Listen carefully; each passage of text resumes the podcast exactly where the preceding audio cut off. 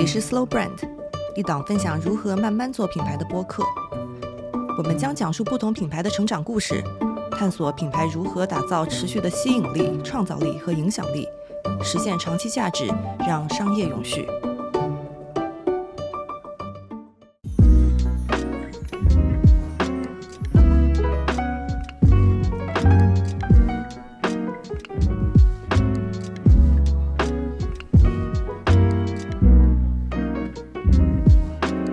来到 Slow Brand，和我们一起探讨如何慢慢做品牌。大家好，我是莹莹。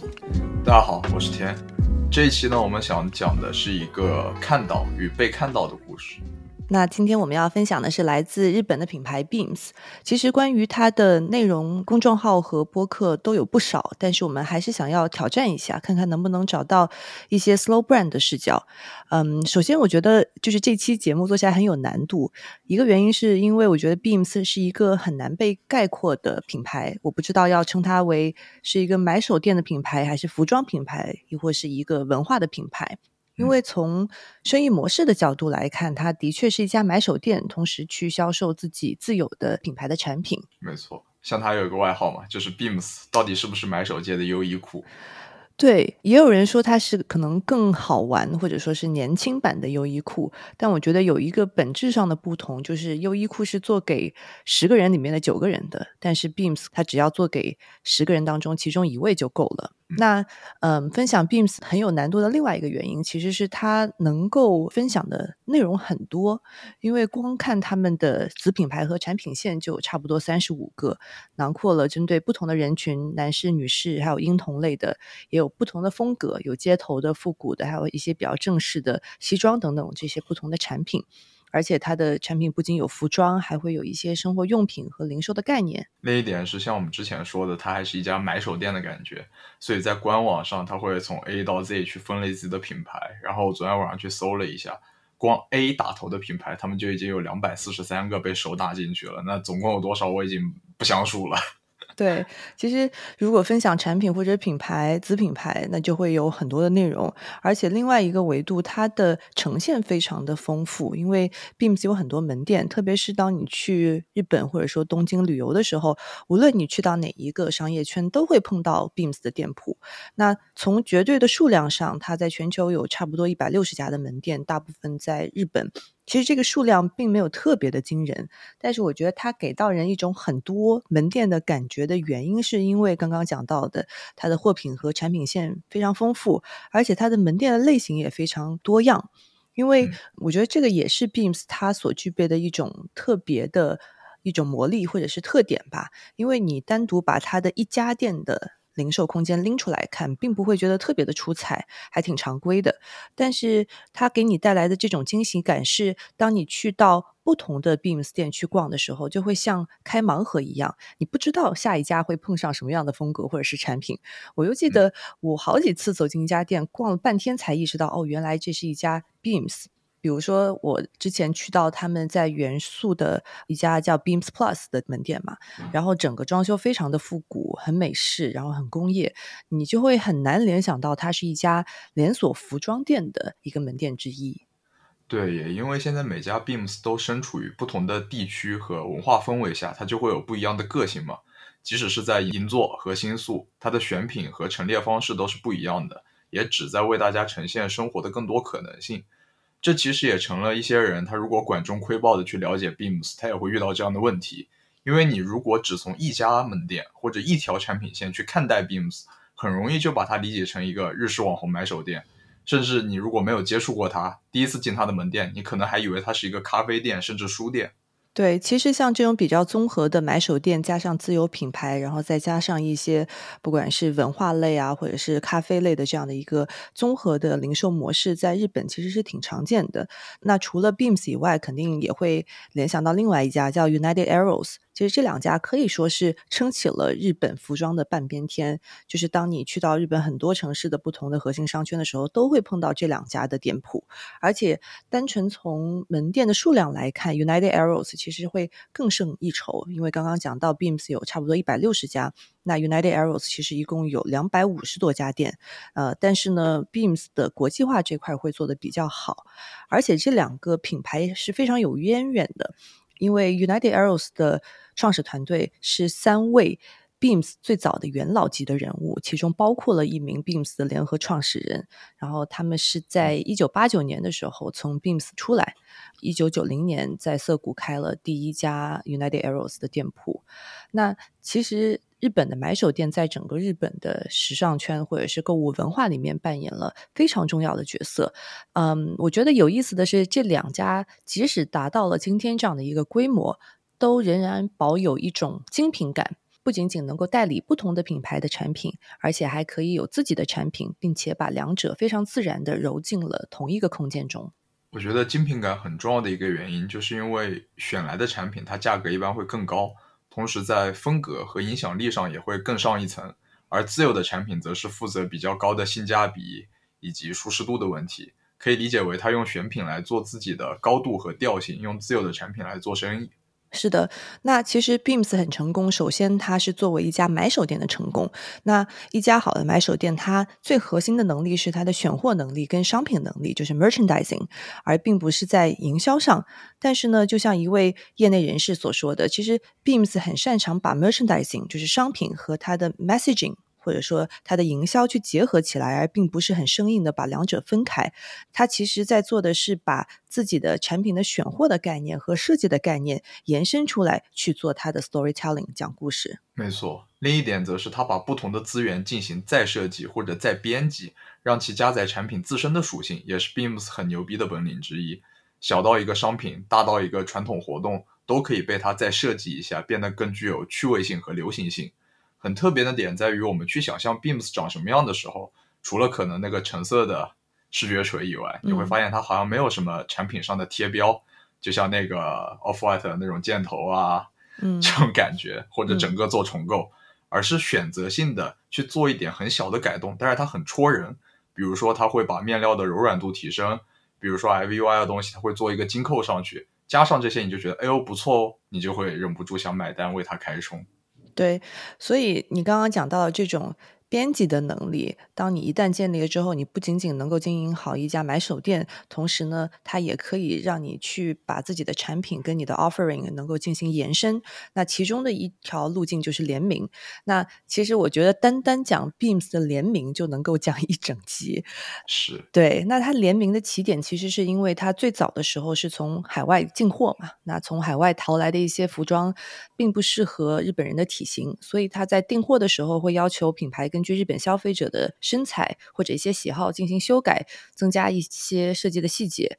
过了一段时间之后呢，他就开始请这些合作的品牌方用一些特定的材料，然后基于人们熟悉的一些款式，去为 Beams 专门开发一些独家的产品。那其实这个就是他现在玩的很溜的联名模式的开端。没错，在这种模式下，仅仅二零一六年一年，Beams 就推出了一百六十个联名合作产品。那其实回到刚刚讲的 Beams 很难被概括的这个点上，嗯，首先 Beams 它不是制造商，它没有生产制造的能力，它称自己为 Editor。其实它最核心的能力就是刚刚讲的这个编辑的能力。那现在去看 Beams，它更像是一家生活方式的策展公司。作为一个买手店，它有很多的运营方面的一些经验的积累，可以观察到品牌端是怎么样成长。他也可以看到消费者他需求端的一些变化和洞察，然后再去加上自己自身很强大的这种零售的运营能力。其实理论上，像 Beams 这样出身的品牌，它不仅仅可以去非常成功的去孵化出自己的品牌，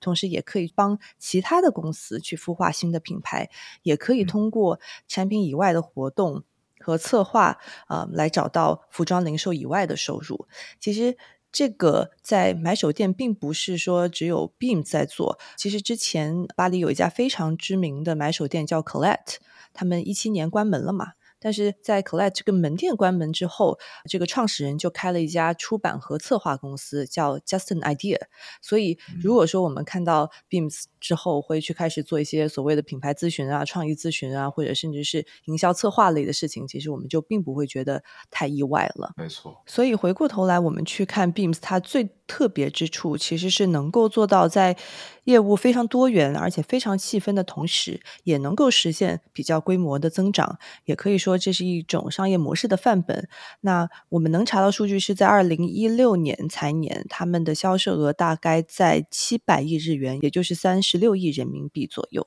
而值得称道的是，作为一个拥有接近五十年历史的品牌，Beams 一直有一种少年感的感觉。嗯，同时也在做大的同时，保持着自己的趣味性。这也是我们今天想要和大家展开讲讲的东西。对，那首先其实还是要追溯到它品牌的哲学吧，呃，因为我觉得当我看到它这个哲学的时候，其实非常的打动我。它的品牌哲学其实就是 basic and exciting，就是基本但是令人兴奋的。而且他说 the basics are the most exciting things，就是越基础的东西，它越能够带来一种兴奋感。这不仅仅指的是服装，还包括了家具，还有其他生活方式的物件，因为越基础的东西，越是我们一直需要的。没错，而另一点，basic and exciting 也定位着奢侈品和快消品中间的真空地带嘛。因为一想到 basic，就很容易想到我们之前讲过的优衣库，它基础，它是单品，它是刚需，会变成它的代名词。而 exciting 就有了一些情绪上的东西在，因为当一个东西是用来满足情绪价值的时候，你就会觉得它会有附加价值，就是它从一个生产生活资料过渡向了一个奢侈品，就是它在奢侈和快消的中间地带徘徊。那刚刚有讲到说它的品牌哲学是 basic and exciting，但是作为一个企业，它的初衷其实也是很能够打动人的。Beams 其实在英文里面可以被翻译成一道光束啊，其实它是希望说能够给日本的年轻人的生活和文化带来一些变化，像一道光一样照亮好的产品，同时能够照进人们的生活里面。那 Beams 还有一个意思，其实就是衡量的意思，就是一个建筑上面的一个支撑的结构。其实我觉得这个也和刚刚讲的这种 basic 的理念非常的契合，因为它隐喻了品牌它所扮演的角色是支撑人们的生活的。没错，就是它是希望，也是脊梁。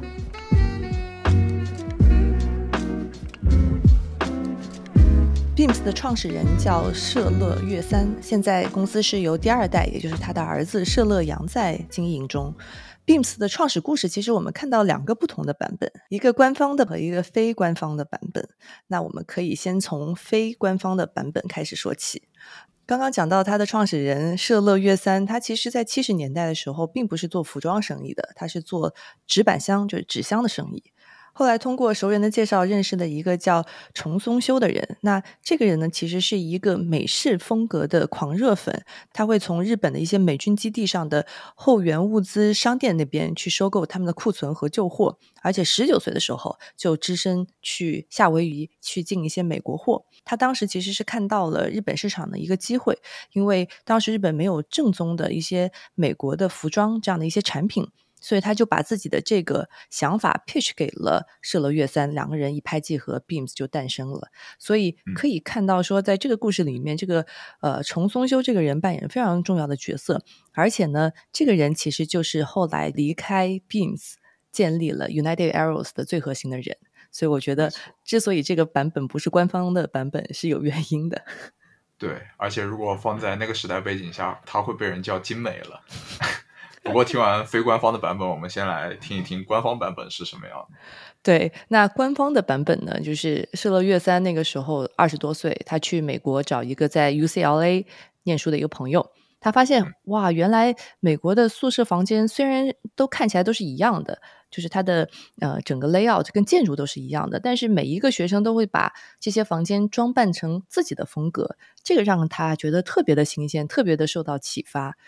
这也是为什么他希望说通过 Beams 来展现一种生活方式，而并不是潮流本身。对，而在官方的故事中，其实还有一段创始人的回忆，你也可以解读成一个精美回忆录的感觉啊。就是说自己在年轻的时候，在电视上看到过大洋彼岸的美式生活，看见那里的年轻人穿着他从未见过的牛仔裤和运动鞋，他就想象自己也能穿着类似的衣服过类似的生活。这也是他创造 Beams 的动力。对。但的确，在七十年代的日本，像这些信息也好，产品也好，在日本并不是特别随手可得的。而且，在日本的年轻人，他们能够买到的一些货品，也只是美军基地上面的一些库存啊，一些装备，一些 surplus。那二十五岁左右的舍乐月三就决定把加州的或者是洛杉矶的这种生活方式带到日本。虽然说这两个故事在细节上面略有不同，但我觉得相同的是，它成立的动机就是要把正宗的美食带到日本。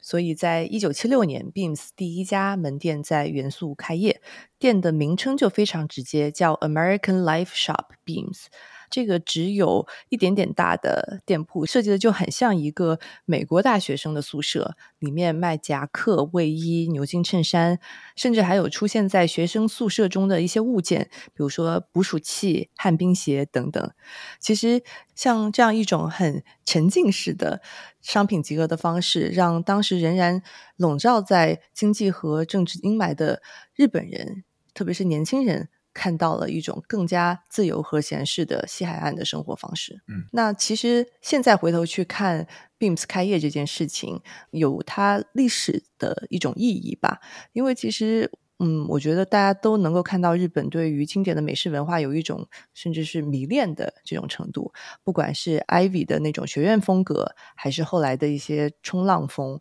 其实让大家津津乐道的是，它形成了一种自己所独有的美式风格。呃，也有人叫它是 Japanese Americana。那在这个浪潮当中，Beams 其实就起到了推波助澜的作用。没错。然后我们把视角再转回到 Beams 的创始故事。在它诞生的同一年，男性时尚杂志《Pop Eye》然后也成立了。Beams 和 Pop Eye 就可以说是像爬山虎和墙一样，一起成长、相互成就的这种关系。因为 Beams 的成功是离不开 Pop Eye 的合作的。早期 Pop Eye 特意为 Beams 开设了一些选物专题，在增加曝光率的同时，也吸引了很多的消费者。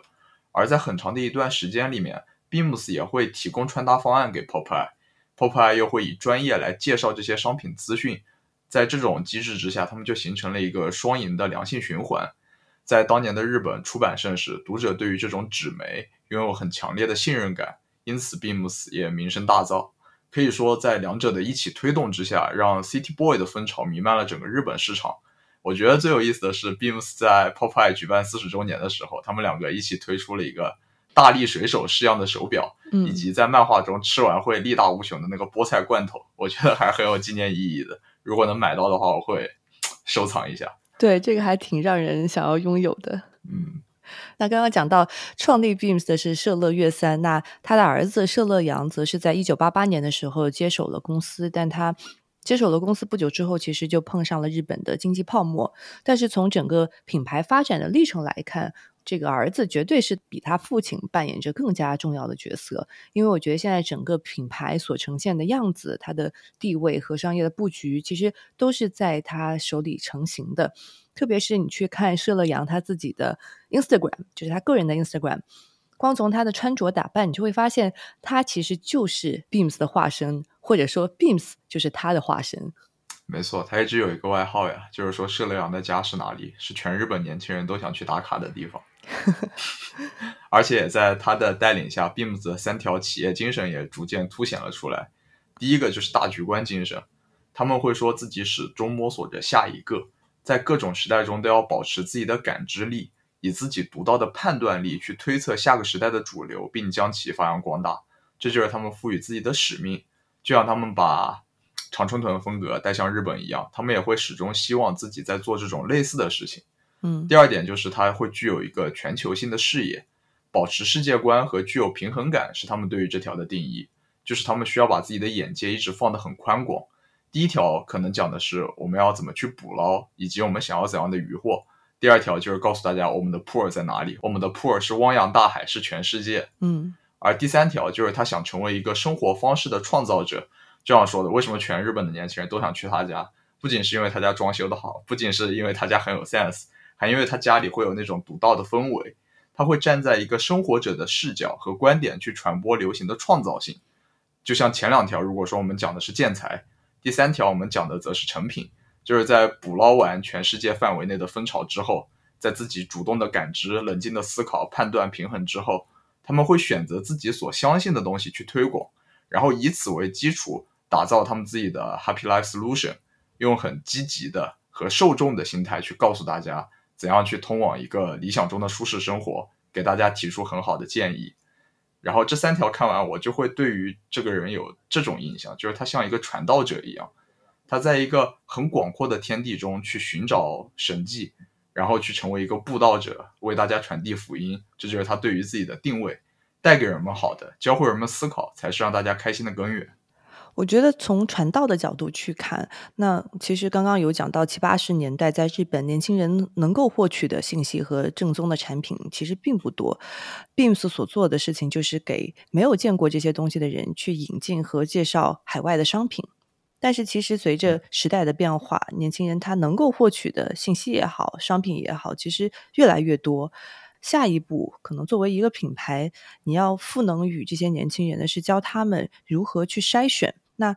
这一步就不仅仅需要像原先那种卖货的这种单向输出的形式，而是需要更多的言传身教。没错，因为像我们可能接触的信息越来越多，选择也越来越多。人群的种类和爱好也会越来越多，我们每个人都会有自己的这种小圈子，每个人会根据不同的兴趣也好、爱好也好，形成自己独特的一个群体和粉丝圈吧。大 V 也在逐渐消失，取而代之的是每个小圈子都会有自己的意见领袖，并不是想要抓住这些文化的小圈子，也就意味着他们的生意需要切得越来越细，这有可能是他们铺展开。很多很多很多的支线的原因。对，那其实这个细就会让作为一个品牌，你的沟通的成本去增加，因为你需要有更深入的、更有针对性的对于消费者的这种引领。那与这个相反的，其实就是快时尚。其实社乐阳他讲过，以前大家觉得。便宜没有好货，那快时尚其实改变了这样的的一种印象。每一个人都能够负担得起，并且成为一个穿着非常时尚的人。但是呢，这也会让时尚界本身的下一步变得更加的艰难。因为快时尚它其实是一种效率非常高的，能够大范围影响很多人的一种方式，但它并不能建立一种细分的深度。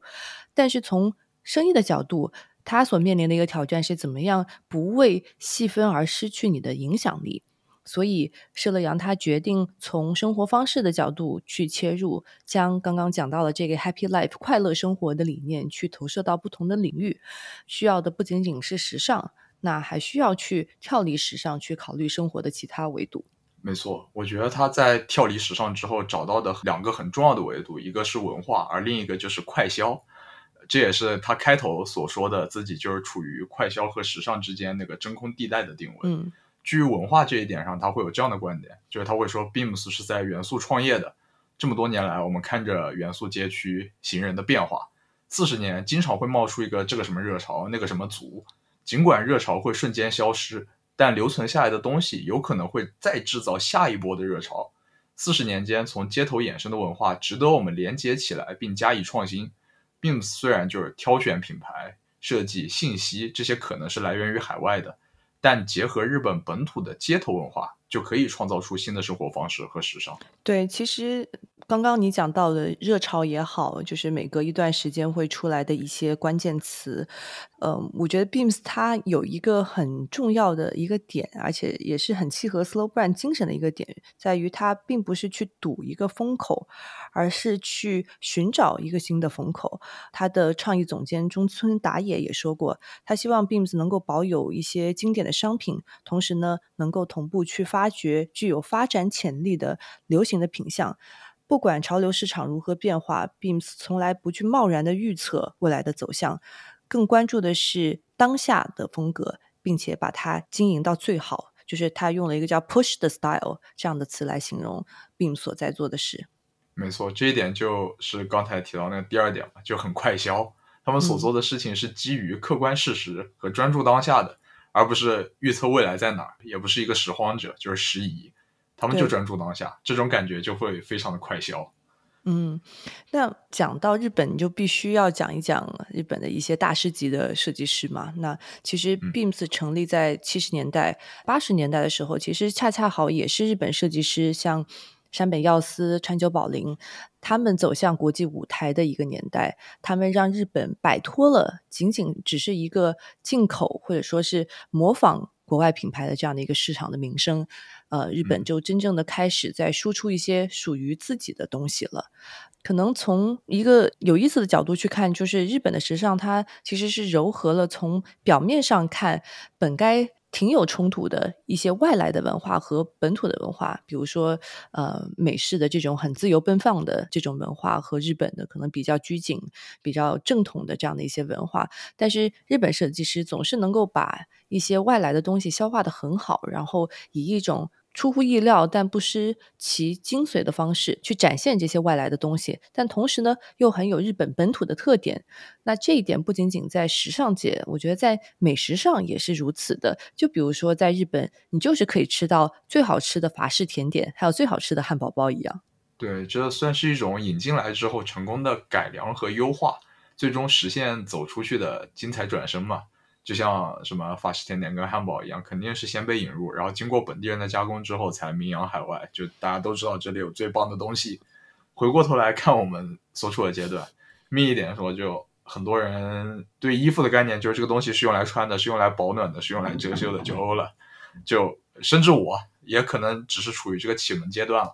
就没有意识到穿衣服可以和解数学题一样，是有一些基本概念和公式的。大家可能还是在靠第六感装扮自己，对，而且觉得现在呃稍微扯远一点，就是在国内大家还是在追逐潮流嘛。每天我们在思考的问题是怎么样装扮自己才是符合潮流的。我觉得这本身就是一个非常卷的表现。打个比方，最近很流行的一个词叫松弛感，就是想要展现出一种不费吹灰之力就能够很时髦的这种感觉。但是我自己觉得很讽刺的一件事情是，当松弛感这个东西变成了一个关键词和流行之后，你就不松弛了。因为真正的松弛应该是找到自己的风格，然后不管不顾的很自信的穿上。快问快答，请问化全妆的松弛感还叫松弛感吗？对，画出来的松弛感。好，行。而在流行文化这一点上，我其实也有一点看法，因为潮流不是需要舶来的。我们对于潮流往往称之为洋气，在日本一开始可能他们的那个常春藤也是舶来品，他们就会说啊这是潮流，但一味舶来并不能形成真正的潮流，因为潮流这个词的意思本身代指的是一种趋势。现在美洲、欧洲哪里出了新品，我们第一时间就能看到，那我也能看 LV 和 Balenciaga 他们出了什么新品，我还能看直播走秀呢，嗯，也可以去找代购。我们不像以前那样需要经过谁的手。来给我们看什么是好东西，你去抄，你最多就只能成为一个平替，有点精神洁癖，那是大家还不吃这一套。至于中国的国潮，可能最大的问题就是舶来过多，在没有信息断层带来的红利之后，你可能需要一些透明的玻璃，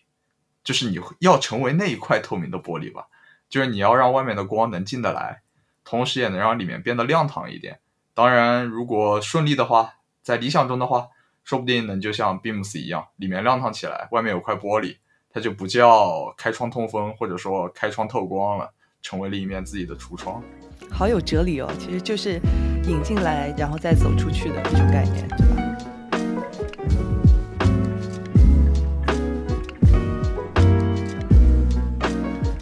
在二零一六年的时候，Beams 成立四十周年，他们推出了一个五分多钟的影片，叫《Tokyo Culture Story》。在这五分多钟的影片里面，浓缩了四十年东京的时尚和音乐潮流的精华。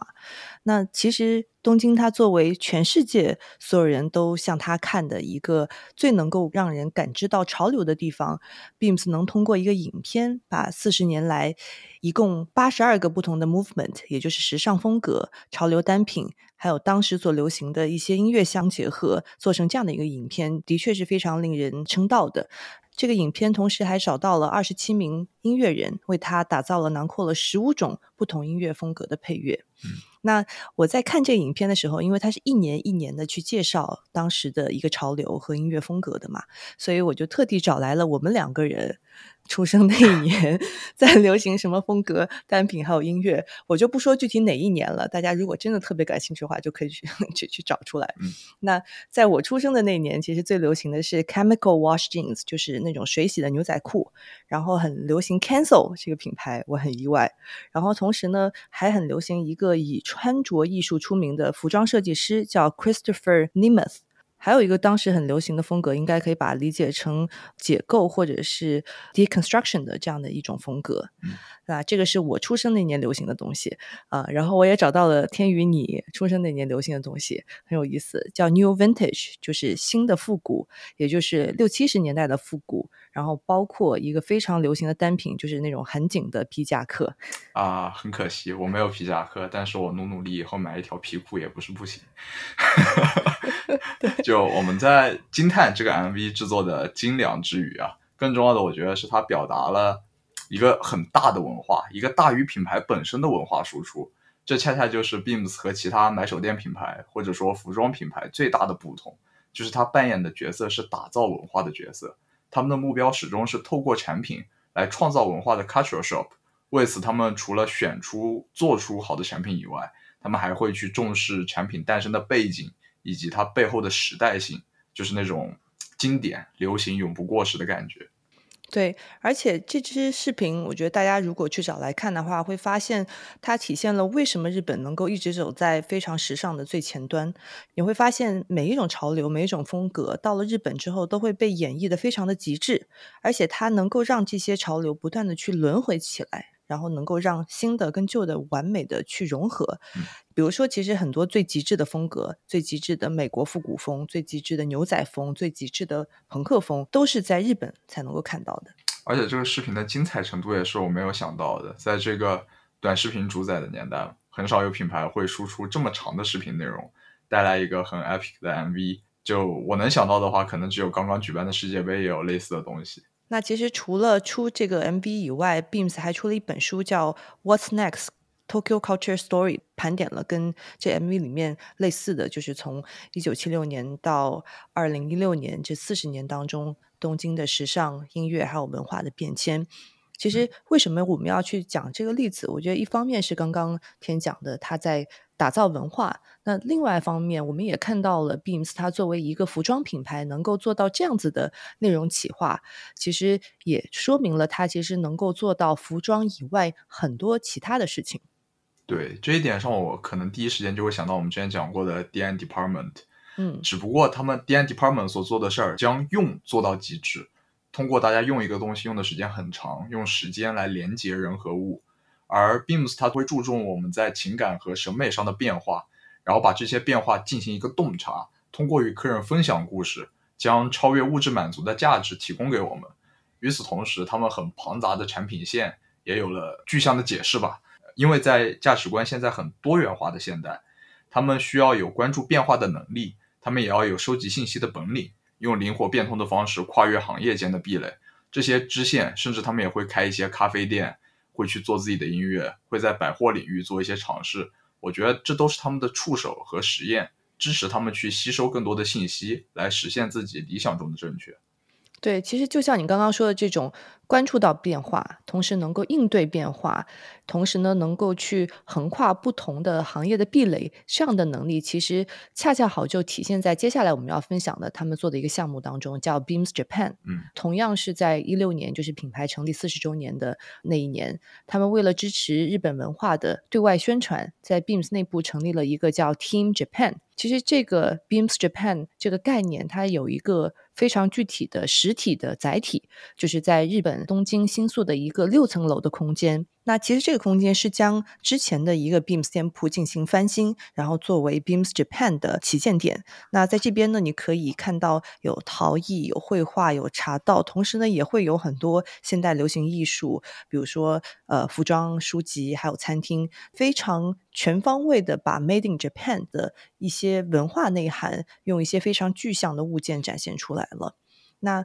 这个地方非常的好逛，我去过两次，而且每次都不会空手而归。它从地下一层到五层，分别是分为五个不同的主题。比如说一楼，它是一个叫祭，就是祭祀的祭那个主题，它有一些日本的特产和纪念品，同时还有一个原田园的咖啡店。然后二楼的主题是衣，就是衣服的衣，结合了最具有代表性的日本的一些设计师的品牌。然后三楼很有意思，它的主题叫眼，其实就眼光的眼，就眼睛的眼。那其实它代表着 Beams 的独特眼光，因为这边有很多 Beams 的独家的合作的产品，包括可能大家会知道他们跟 Porter 就是一直长期合作的那些包包的系列。然后在四楼，它的主题是趣，就是趣味的趣，因为 Beams 它下面有一条产品线叫 Beams Tokyo Culture Art，其实它是一个类似于像策展型零售的。一个概念里面会卖很多日本的独立的艺术家或者是创作者的艺术作品，最顶上叫做匠，就是匠心的匠。那其实展示的就是 Pim 所收集的一些民间艺术品。那同时它的地下空间又是一个常变常新的一个餐厅。就听你的描述，感觉逛的时候不仅像逛街，像在逛一个小的博物馆。就是你在里面可以从很多不同的维度去了解到日本的传统工艺以及流行文化。我记得之前 HiBees 上有一篇文章是这么描述 Beams Tokyo 的，就是说它利用合理布局、特色商品和店员服务，提供了消费者对日式生活的品味这种认知和向往。这种方式似乎趋向于通过庖丁解牛式的技，来达到技近乎于道的道之修行。就是说，他把技巧这方面的技已经拉满了。就是因为有句古话嘛，叫技近乎于道。就是技上升到了一定高度，就会变成一种概念。所以，其实你进入到那个空间，你会觉得，首先从一个购物场景来讲，它非常的好买，就是动线陈列。选货都很棒，但同时呢，你又会被它所呈现的这种，我把理解成道吧，就是这种文化的一些故事还有价值，又能够身临其境的去感受到。所以这家店表现很好，一直到新冠疫情爆发之前，它的客流量都是一直在直线上升的。因为你在这边可以买到很多很日本的，同样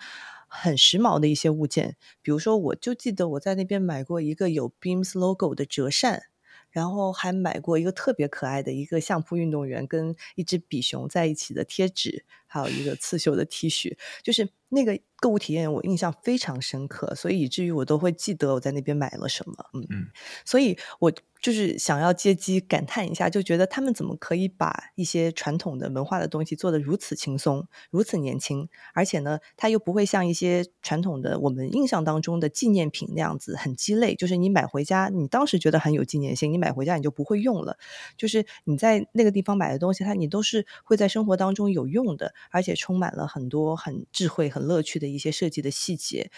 然后我也去思考说，那为什么他们可以做到这一点？因为我觉得传统的东西，它吸引我们的不是它的老、它的历史感，或者是它的土，而是它和大批量生产所对立的这种稀少和稀奇，或者说它是与城市生活对立的一种怀旧感。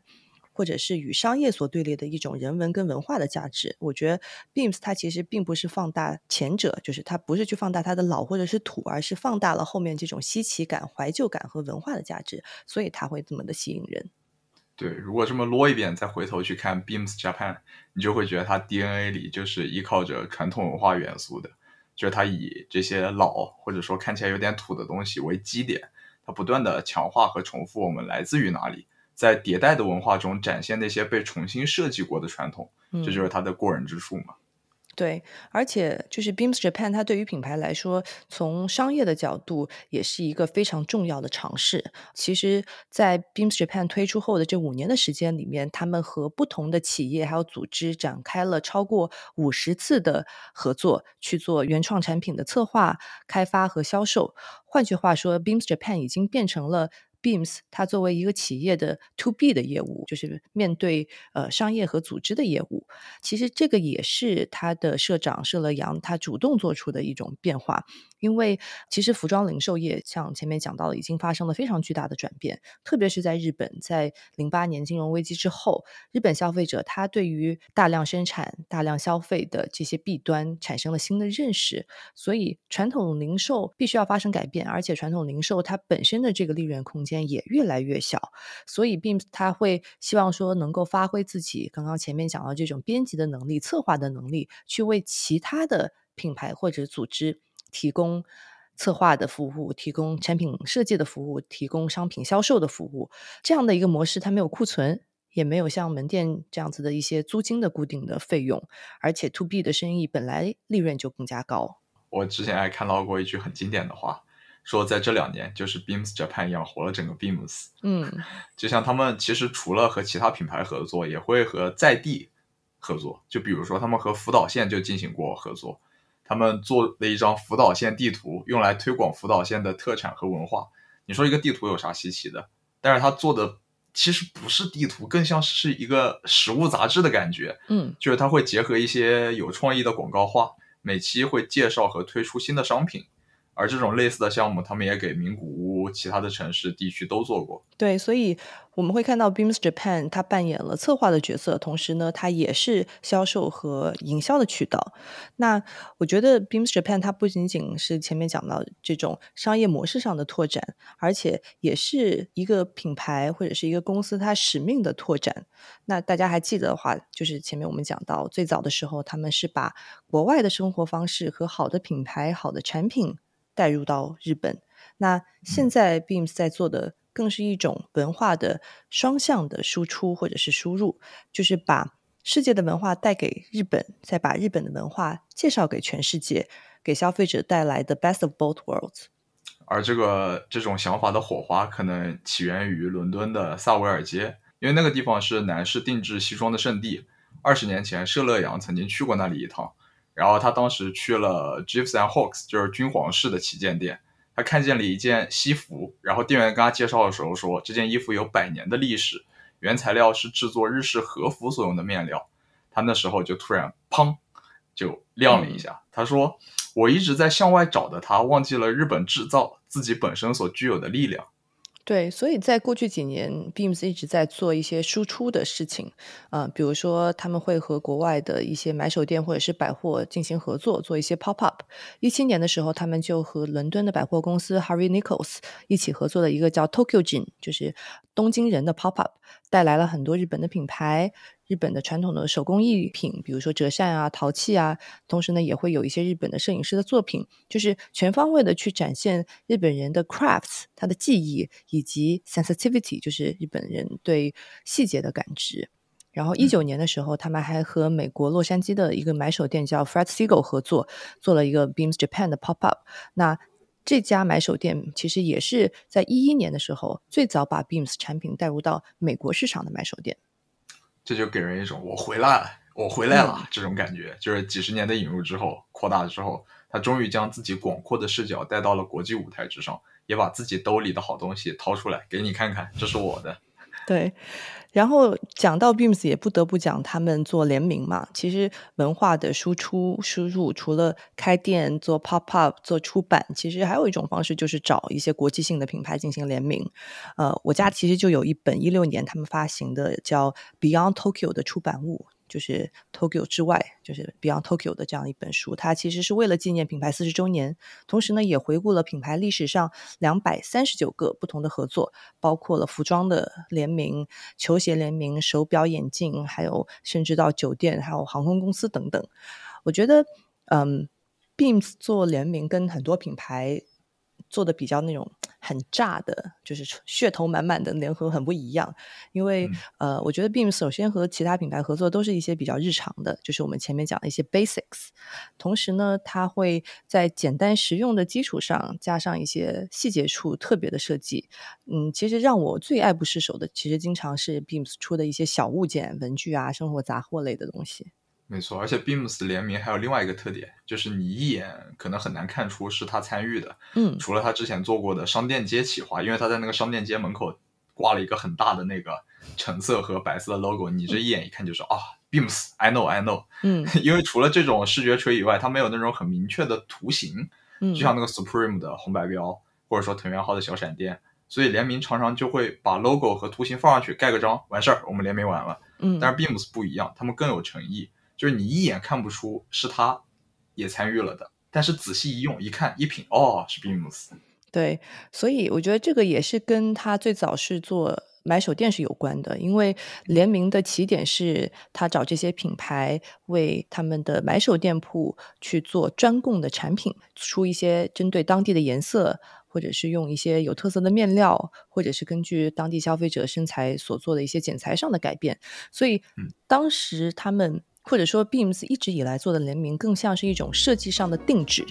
而并不是像现在的很多合作是一种 IP 之间的跨界。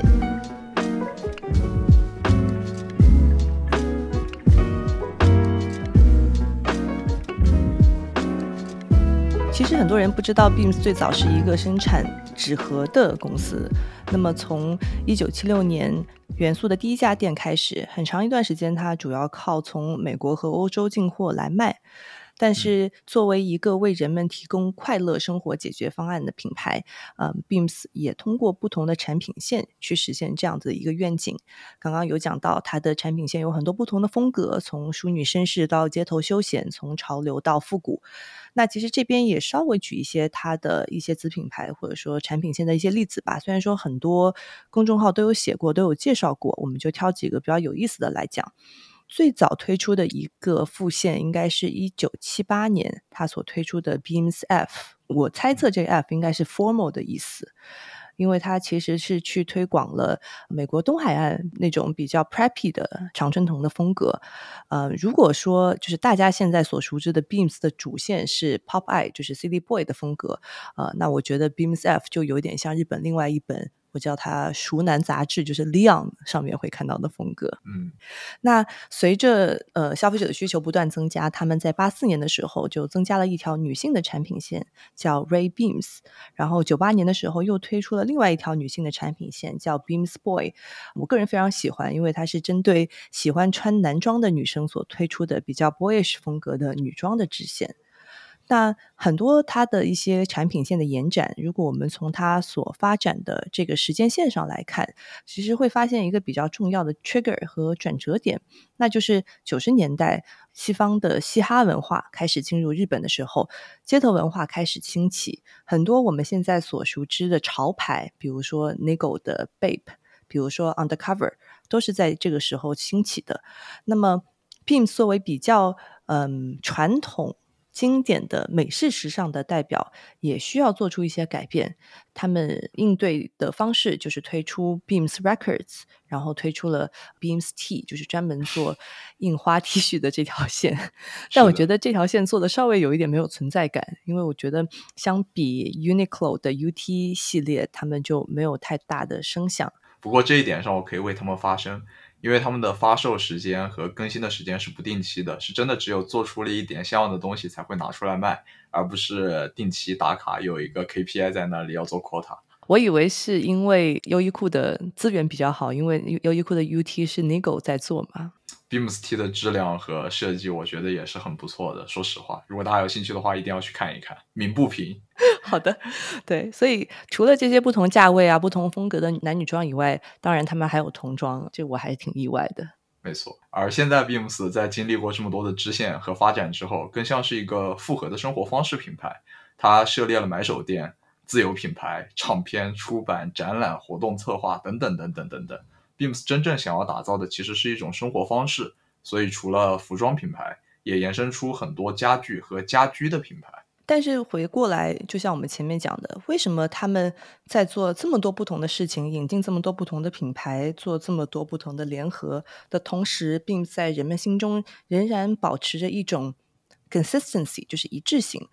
他们到底不变的是什么？就真的还是回到刚刚最前面讲的 basic and exciting，就是他们一直是在很 essential，就是很必须的这些款式，或者是我们之前在介绍 Uniqlo 的时候有提到的一个概念，就是它做的是 staples，就是必备品，在这些必需品的基础上做一点改变，让它变得不那么无聊。如果说我要问你说哪一个产品线或者是子品牌最能够体现 Beams 它的设计哲学或者是风格呢？我觉得，就算你不了解 Beams，你光看那个它的产品支线的名字，你都能猜出来是哪个。是 Beams Plus，嗯，因为这 Beams Plus Stable 就是最基础的东西，然后再加一点，那不就是我们所想要的了吗？哦，Beams Plus，嗯，它是在九九年创立的品牌，灵感就来自于美国黄金时代，也就是一九四五到一九六五那个时候的复古制服。然后它的产品也主要包括了四种，是工作制服。军装制服、运动服和常春藤学院派制服，它不仅仅是 Beams 人气最高的系列，也是在全球范围内获得了很多时尚人士认可的系列。因为 Beams Plus 的创立更像是一个回归，就回到品牌的原点，就是美式文化和永不过时的经典。对，如果你去看 Beams Plus 的产品，就是男生衣橱里面最经典的一些款式，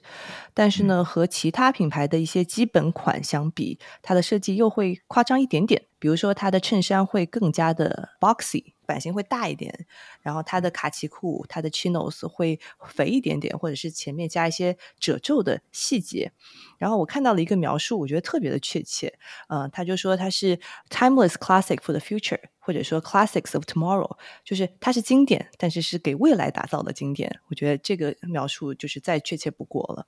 那同时呢，它成立这个品牌，刚刚讲到是九九年成立的嘛？那它在二十周年的时候出了一个纪录片，叫做《What Is Beams Plus》，大家可以去看一看，因为它里面集合了各路他们曾经合作过的代表人物的访谈，比如说有 Engineer Garments 的设计师铃木大气，有 Beams 自己的创意总监，还有一些海外的卖家和工匠等等的不同的视角，去展示了 Beams Plus 它如何被人们接受和。支持的经过，然后这个品牌它永不过时的这种男装的魅力到底来自于哪里？没错。那刚刚讲到说永不过时是一个很关键的词嘛？那这里也必须要提一提它最近的一个企划，叫 Beams 一百。这个是去年二一年，也就是品牌成立四十五周年的时候，Beams 把多年以来最深受消费者喜爱的长期的畅销品挑出了一百款。这些产品它的选择的标准其实都是可以长期使用的，而且性价比高的、考究的。在推荐的时候呢，它也会分一些不同的场景，比如说呃 business 的场景、casual 的场景。有的时候它也会按照颜色把这一百款产品根据不同的主题去分批的公布。大家如果感兴趣的话，可以看看 Beams 的公众号。前两天推送的是第三十三到四十七件产品。我看了半天，然后我发现它的主题竟然是约会的穿着。然后呢，它里面讲到说，约会的时候你要给别人留下好的印象嘛，所以他说有两个感受很重要，一个是你的清洁感，就是你是不是穿的干净利落，嗯，还有一个感受是要给人吃苦耐劳的感觉啊，就可能就是一种穿起来让人觉得很可靠吧。对，好，那我下次穿，让我想想。穿长针那个叫什么来着？军训时候穿的那个鞋子，以后穿这个出去约会。哎，但是还挺挺准的，因为它里面呃，就是有推荐一双德训鞋。但是带德训鞋其实还是更居家和放松一点了，踢踢球也可以穿在以前。嗯，对的。那除了德训鞋以外，他还推荐了一件 Beams Plus 和 Barber 的合作，然后还有几件挺基础的运动衫、毛衣，还有裤装，就是的确看起来就是让人觉得很干净，但同时呢又很可靠。我觉得作为一个品牌，它能回过头去找出一些经久不衰的产品，其实是一件很值得敬佩的事儿。因为你做完东西之后，有的设计其实如果你自己没有用心，都不好意思回头看自己的作品。你愿意把自己曾经的作品再拿出来，告诉大家，这是我们很满意、引以为傲的作品。我希望你们能够记住它，并且在以后长久的使用它。我觉得这本身就是一种自信的体现。对，而且始终围绕着 basic and exciting 的原则，一直非常的扣题。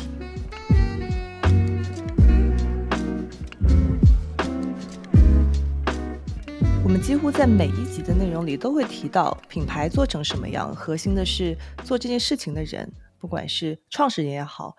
店员也好，如何能够成为传递品牌精神和为人们创造价值的一个载体？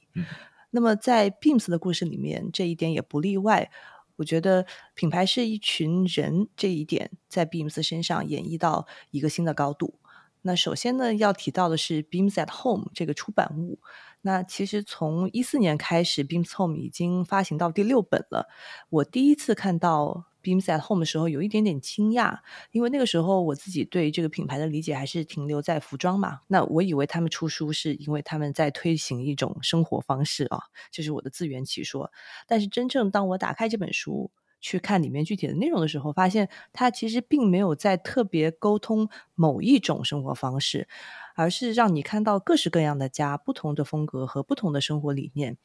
后来我才知道，说哦，这本书原来刚开始只是单纯的去介绍 Beams 他们一些员工的家和他们在家里一些爱用的单品，之后慢慢的去延伸到吃饭啊、厨房啊这些更细的一些主题，来体现 Beams 品牌它所要代表的一种更宽泛的一种居住文化。没错，就比如说 Beams at Home Two 就收集了一百三十六个公司员工家里的照片，其中也当然包括了董事长本人的私藏，就是全日本年轻人都想去的地方。他说那里有大量能够展现女性身体曲线之美的物品啊。不过这句话希望大家正解。对，这个其实就是像我前面说，他没有去沟通某一种，我们会以为他像很多其他日本的品牌一样，看到都是很木质的、很自然的。其实你在里面看到的家里的样子是非常多元的，就像你去不同的 Beams 店里面购物一样，有很多不同的风格。那我觉得，之所以这些迥然不同的内容能够串到一起去，还是回归了公司的经营哲学。它是要做一个生活方式的创造者，但它没有定义说是哪一种生活方式，而是以一种编辑的视角，一种倡导者的视角，让大家看到更多的可能性。创立的时候，他为日本消费者展现了一个美国大学生的生活方式。那么现在，他其实是在向消费者展现更多不同的 Beams 员工的生活方式。而且，Beams 的系列丛书，它也会根据不同的兴趣形成各自的粉丝圈。另外，员工家中使用的产品，有的在 Beams 售卖，有的是他们自己挑选的。通过展示员工的家，它可以让人们感受到 Beams 生活方式过日子超赞，会让读者想和他们一样。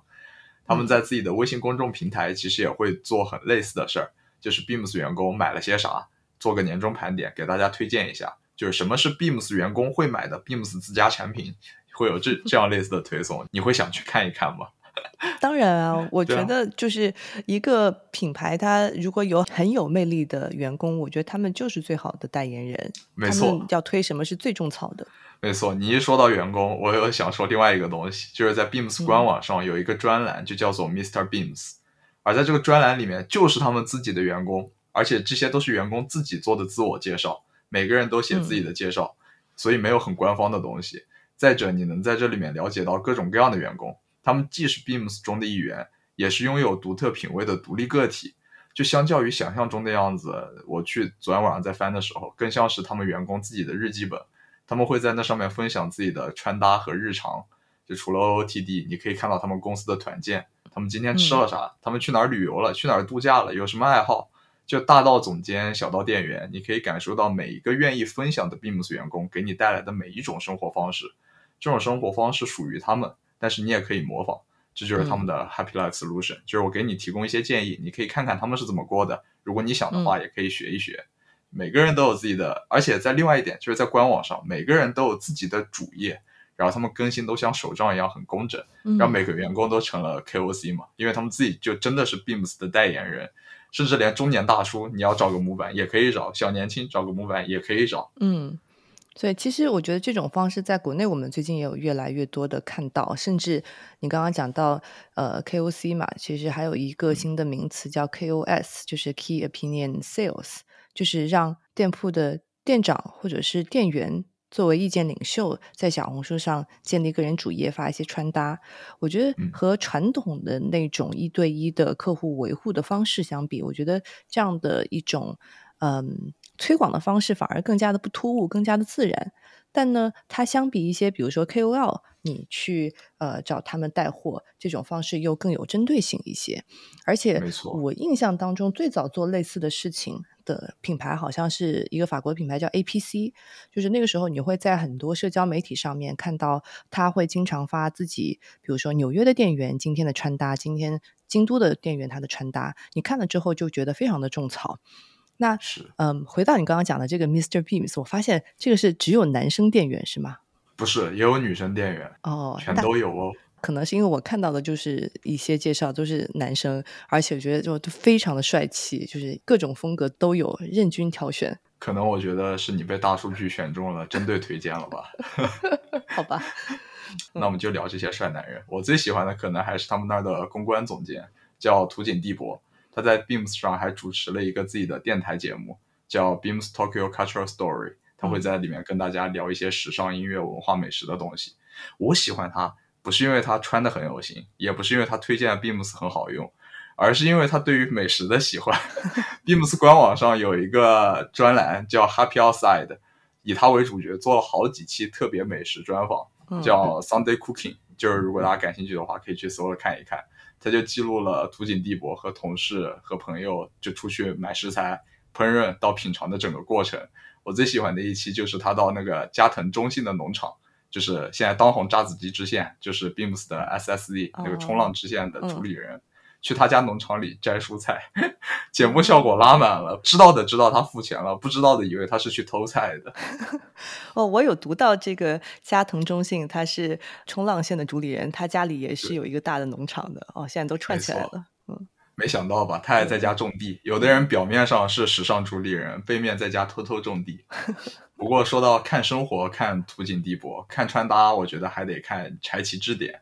柴崎支点是 Beams。Mascara 的 Product Strategist，就是他是一个光看他的外形啊，不看他的穿搭，会觉得有一一点点邋遢。就是他是络腮胡、爆炸头，嗯，但是又戴着一个斯文的圆眼镜，所以他的辨识度其实很高。有可能是因为他头部面积比较大吧。但是他的日常穿搭，可能在你们的眼中就没有什么很出彩的地方，觉得很日常、很平常，颜色也素。但是我觉得，至于我这种人。或者说年纪比我更大的人，可以把它当成一个中青年男性群体日常穿衣典范。他就一米七三，六十公斤，秋冬的 OOTD 真的怎么说呢？很基础，看着又很舒服，但是高品质又一样不落，就会有那种感觉。我会觉得他的衣柜里，你随便拿三件都能穿出来搭出门。你觉得这种生活难道你不想要吗？所以他才是真正的松弛感的代言人，对吗？啊，对，化全妆那算什么松弛感啊？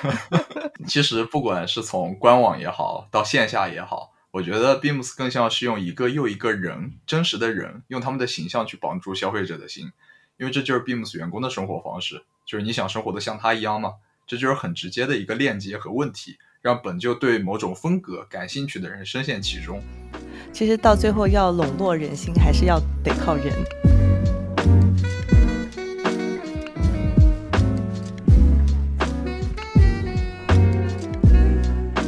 其实成功的服装和生活方式品牌有很多，但是 Beams 它真正做到了实现了多样化、年轻的同时，还保持了一种稳定感。那这种稳定感来自于他们非常清晰的品牌哲学和理念。它的核心是以一种生活者的视角编辑策划产品和内容，让品牌的价值不仅仅是为人们带来时尚的穿搭，而是能够触及日常生活的。同时，他们也坚持在做 timeless 和很经典的产品，去关注到细节和品质。他们明明没有在追逐潮流，却创造了潮流。用 Nigo 的话来说，Beams 是东京文化的顶峰，它是每一代人的潮流风向标。或者可以这么理解吧，因为它已经成为顶峰了，所以高处不胜寒。要在高处，就要舍弃一些世俗和太过功利的愿景。Beams 它从来不会鼓动性的去给大家指一个方向。而是把他觉得好的一切都展示给你，让你去做选择题，或者说它的存在本身就是一个微缩的万花筒。我们只要真诚的在里面做出我们的选择，它就会像分院帽一样，导向属于彼此真诚交流的社群。那这就是 Beams 一个 slow brand。